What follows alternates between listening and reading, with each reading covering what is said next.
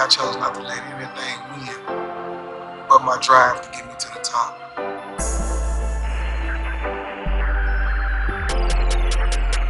Frank Lee made the beat.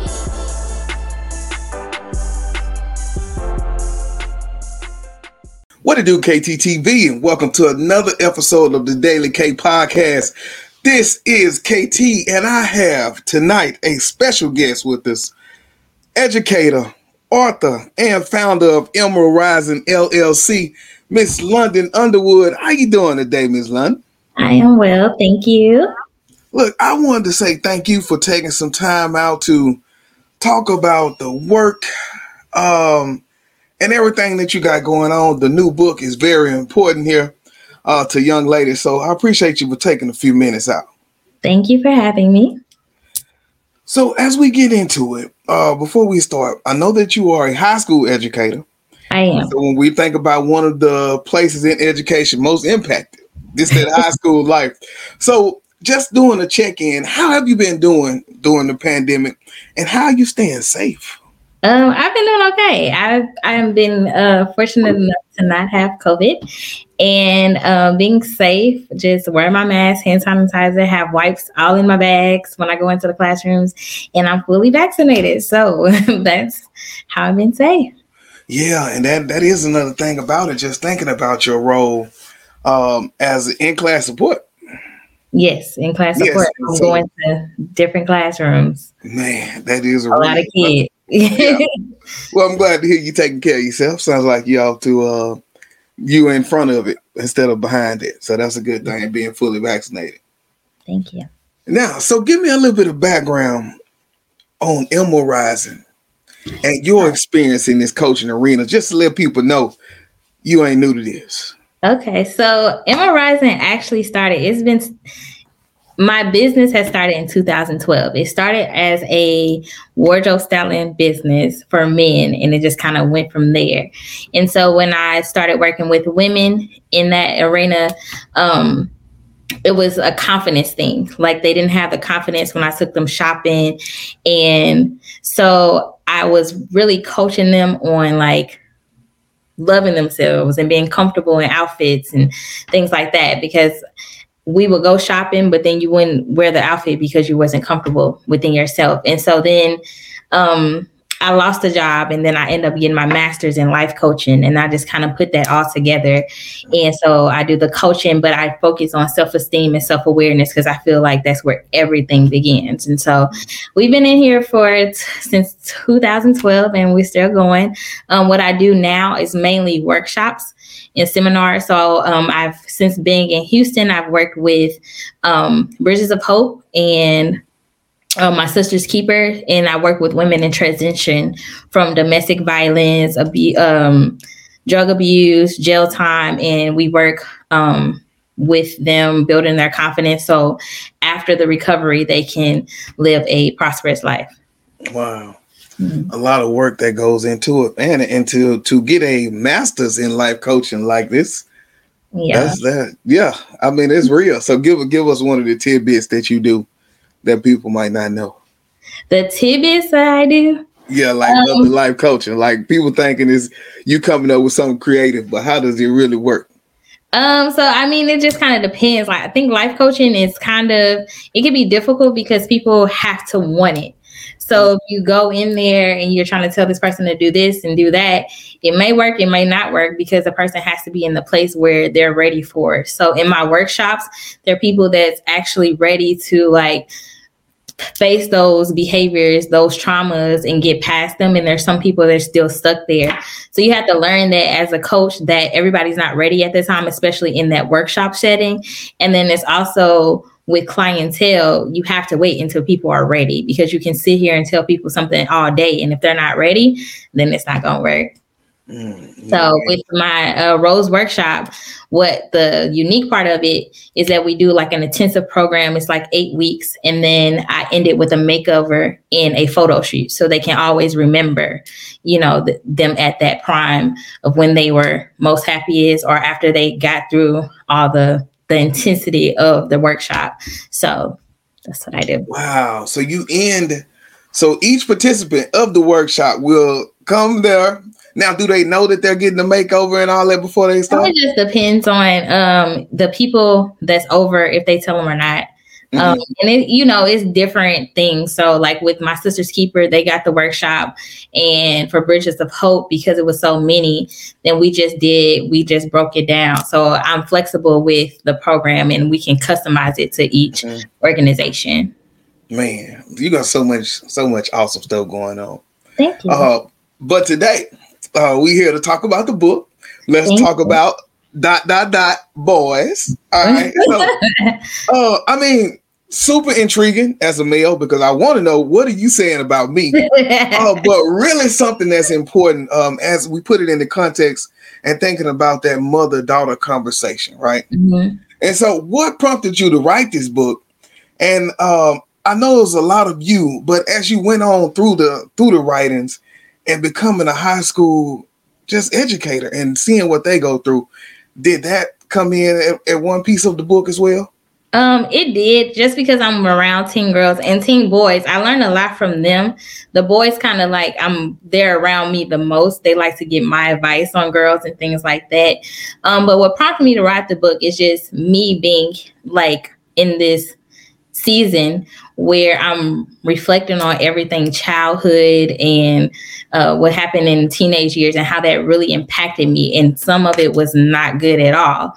Um, and then I realized that most of the things that I learned and the decisions that I've made through childhood, teenage years, young adulthood was just me with only my knowledge or the people that are the same age as me. And so I'm not really learning. We're just like trying to figure it out and we're getting advice from each other, but we're not looking for those those older generations to actually give us that real advice. Mm. And I felt that if I had that or I felt comfortable enough to talk to my mom or my grandma, my auntie about actual things that was going on, that I might have had went through a different path rather than looking to my friends because we didn't we really don't know. At, at the end of the day when you're a teenager you think you're grown but we didn't know. So that's how i made the two decisions that you know got me into some situations that i shouldn't have been in so. Man, it's, it is so much easier. Uh, my, my boy say, my boy saying is experience is a great teacher, but it's always better to listen when somebody tell you. right Yeah, right and, and the, the killing part is we have to have this entire evolution of going through it and then coming back and saying, ah, I should have listened, blah blah blah. Mhm. But but nevertheless, we are here, right?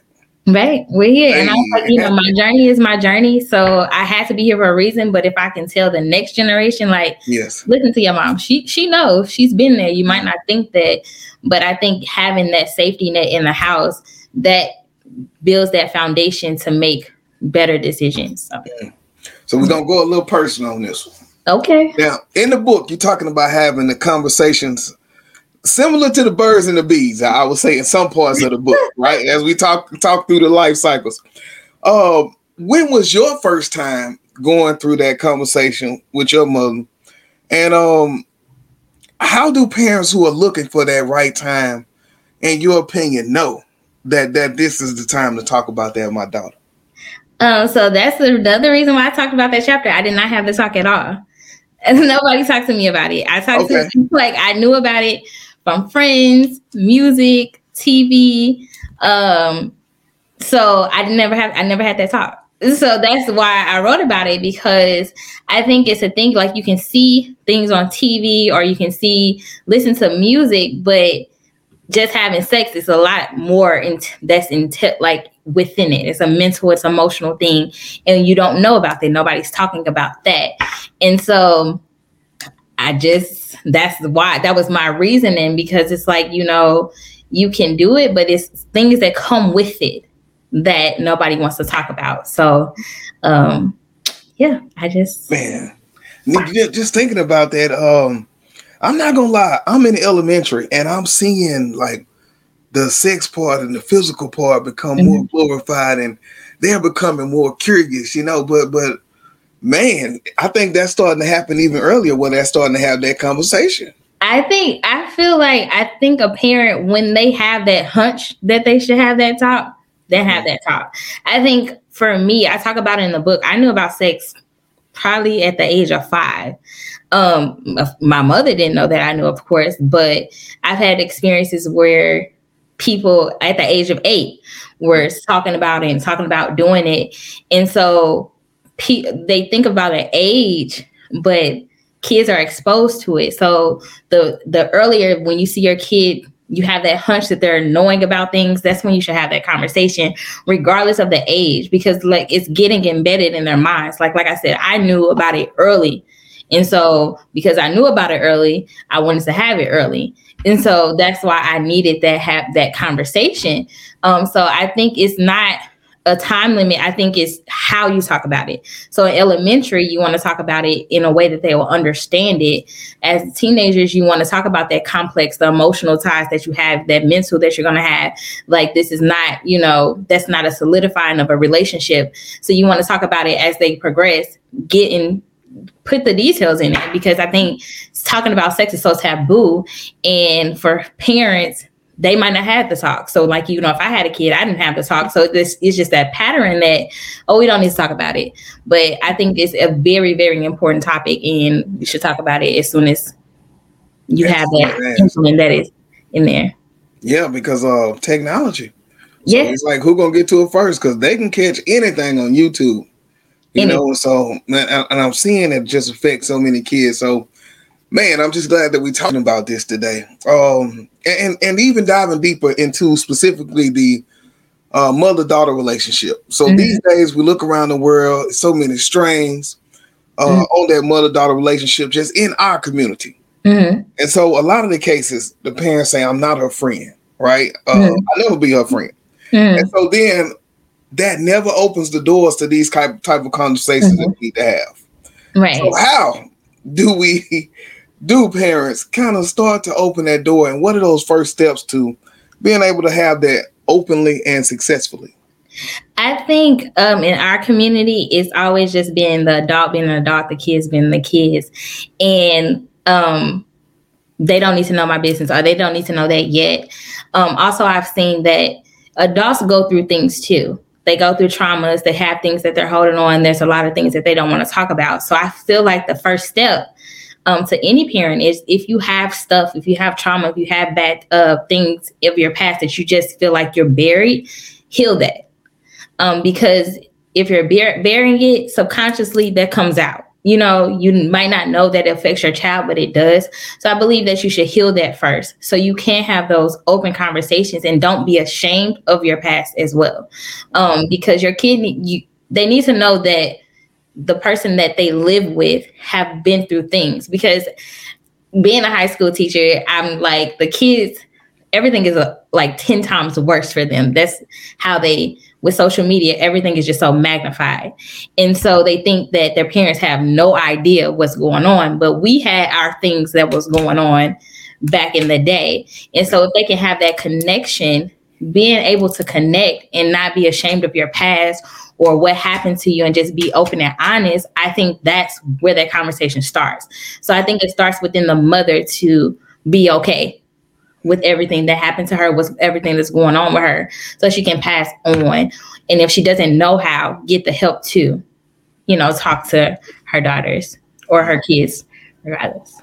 Yeah, and, and I think that that's what makes the, the relationships that we have with the kids so powerful, and that's mm-hmm. how we get them to open up because I don't think we're put on that parent like strain of the relationship. And so when we talk about things, because the way we always get with them is we empathize with them and say, well, hey, this happened to me too. Mm-hmm. They get to see, oh, you're a real person. Or, you yeah. know, I remember I was in Walmart and one of the students said, Mr. Thomas, you're human. You know, because he just, he, I don't know if he didn't think I would, but, you know, he just like, you're, you're a human. And so mm-hmm. I think just being able to, like you say, regardless of what you went through, break that shield down and really empathize and, and explain about that. So awesome, awesome information. So now give us a rundown of the book. Okay. Then you gotta talk about your favorite, your favorite chapter.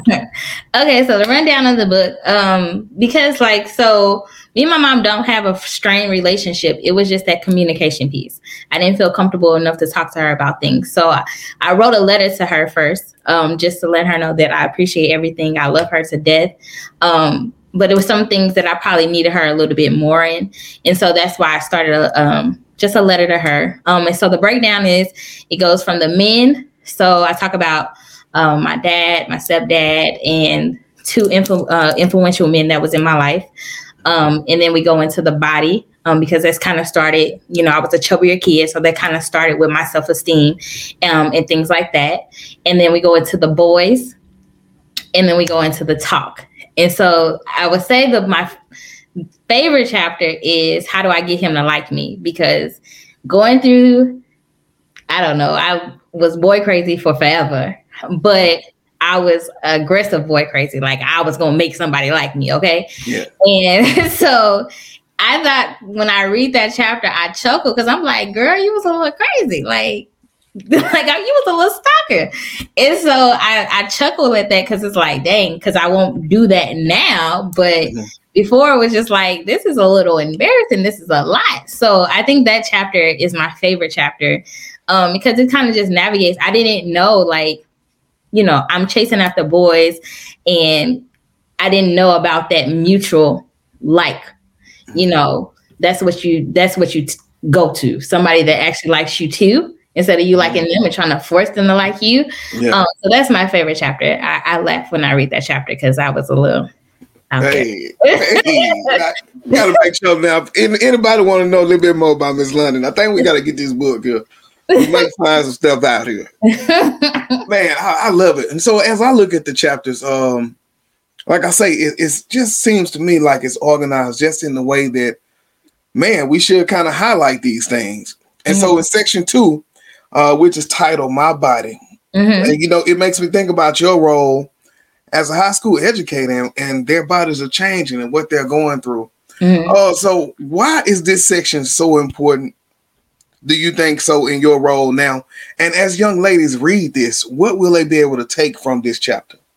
I think it's important because um, a lot of society tells girls how their body should be. Um, and so for me, that chapter was to show that you should be happy regardless. Um, don't change yourself based off of what this person says, even what your parents said. So I talk about in the chapters where like when I was eight, I had to do Tae Bo, I had to do Jody Wiley, Richard Simmons, because I was the chubbiest out of my family. They didn't know what to do with me because, you know, everybody was skinny.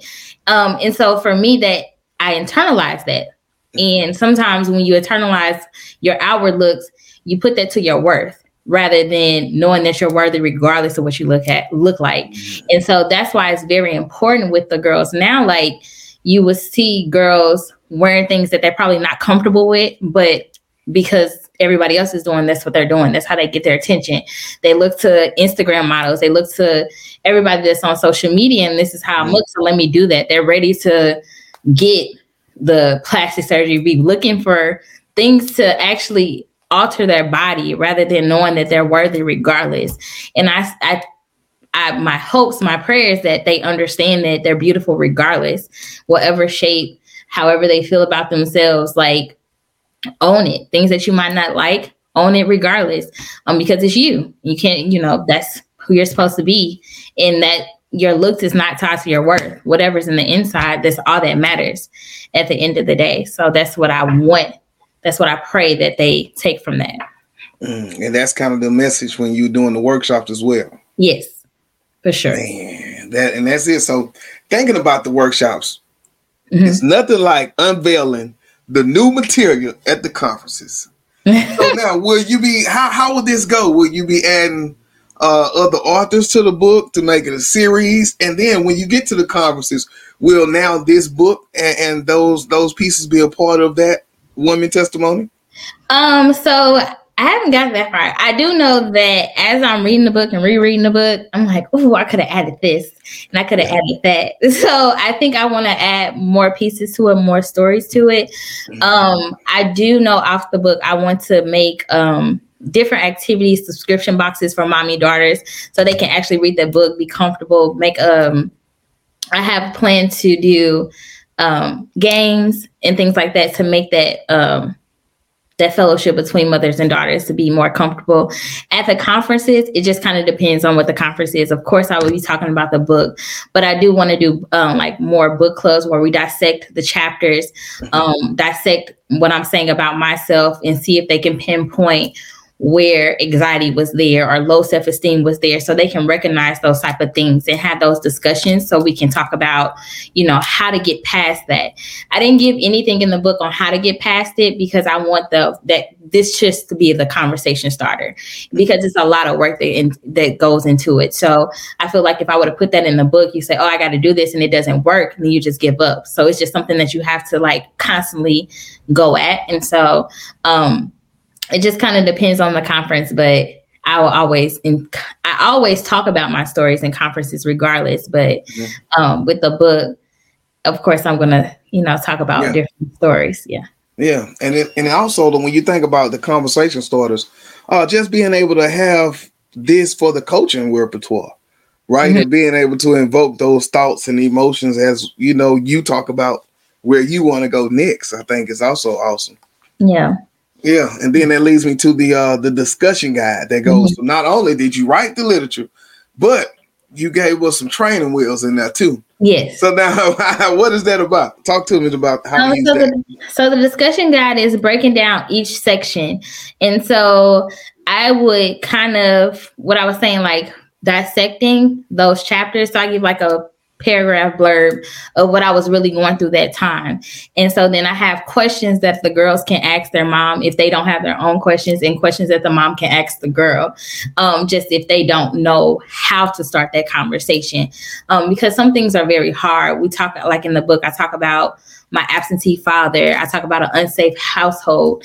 Um, so some things that you might, a mother might not want to know, but she needs to know and doesn't know how to start. So that's what the discussion guide is. It's just questions to help you start get that co- getting that conversation going. Um, so it just kind of goes through each section, and so everything like a key point that I wanted to show in those chapters, I kind of made a blurb about it and questions to go with it. Yeah, yeah, very powerful, man. Because that reflection piece is is Woo! Like I said, we can read all day, but now give me a give me a little little extra help to comprehend this thing and put it into play. So awesome work on that. Um, but you know that's how it goes down the Emerald Rising LLC. Yes, thank you. Hey. so as we get ready to close out and land this plane, um, we we turn in the corners. Uh, maybe we talk about a, a coaching person that you have that's really trying to get back to life, right? Mm-hmm trying to just find some sense of normalcy in this craziness. How do you work with those people and just give us a little bit of tidbit of what would you say to help us get back on track as we close out? Uh, to get back on track, um, yeah. we have to see where we are right now. Yeah. Um, find the happy within right now. What you're doing right now is good enough. Mm-hmm. Um, but let's see how we can go further. So then it's what are your thoughts? What do you feel? What do you want? And we just break that down. We write that down. And how do we get there one step at a time? I think right now, for me, I'm a type of person that it's okay to take a break. You don't have to go full force. You don't have to go all the way into it. Um, so like let's talk take baby steps if you can't just go full force right now. So it's just tell me what you want to do what's the first step that you need to do it and let's work on it. How do you get to that point? And then once we get there you're comfortable and you're okay with it let's go somewhere else. Um you're just having grace with yourself at this point um because i i understand like trying to write a book in this moment in, in this whole arena or just trying to make goals. It was just like we're learning that our timing is not our timing and that's okay. And so just have grace and just one step at a time. So that's mm-hmm. what I will do to get you back to where you need to do. Yeah, like you say, just what is that first thing? You yeah. know, chunk it for me. Don't don't just give me everything. Break it down. that, that teacher word. Okay. Now give us the contact information. Where do we go to find you? Where do we go to find the book, the coaching services, all that? Okay, so to find me on social media, I'm on Facebook um, and Instagram. It's Emerald Rising LLC on both. Um, and then for the book, you can go to Emerald Rising LLC. Um, it's a forward slash books. so, and the coaching services too. So, emeraldrisingllc.com. Um, you can find all the information that I do, a little bit of background, and past things that I've done on the blog. Man, that's it. So, what's next? What's What next? this book out. The pre-orders will be out in the mail tomorrow, and um, we're just going from there, just taking it one step at a time. When as opportunities come, I'll put them out there on social media. But right now, we're just focused about getting the books out and just pushing the book. Have you tried out any um what you call that closed circuit book signings? Closed circuit book signings. I have Yeah, not- maybe just invited a few people or, or something. um, I have things in my mind. Mhm. But remember, we're talking one step at a time. So- Hey, there we go. Be true to it. One step at a time. So this is I love that. so, All right. Well, I want to say Huh? thank you for um just thank you for taking some time out today and, and really giving us some info about the book, uh, the importance of having those conversations for young ladies, um, and and just talking about the business. thank you. Thank you for having me. I, I, First I, podcast of the year. hey, I, I I look um I look forward to having you back and uh learning more information about the book signing when it's time. I got you. All right then. It's gonna happen. It's gonna happen. Okay. Hey, all right. This is KT for KTTV signing out. 100. Thank you.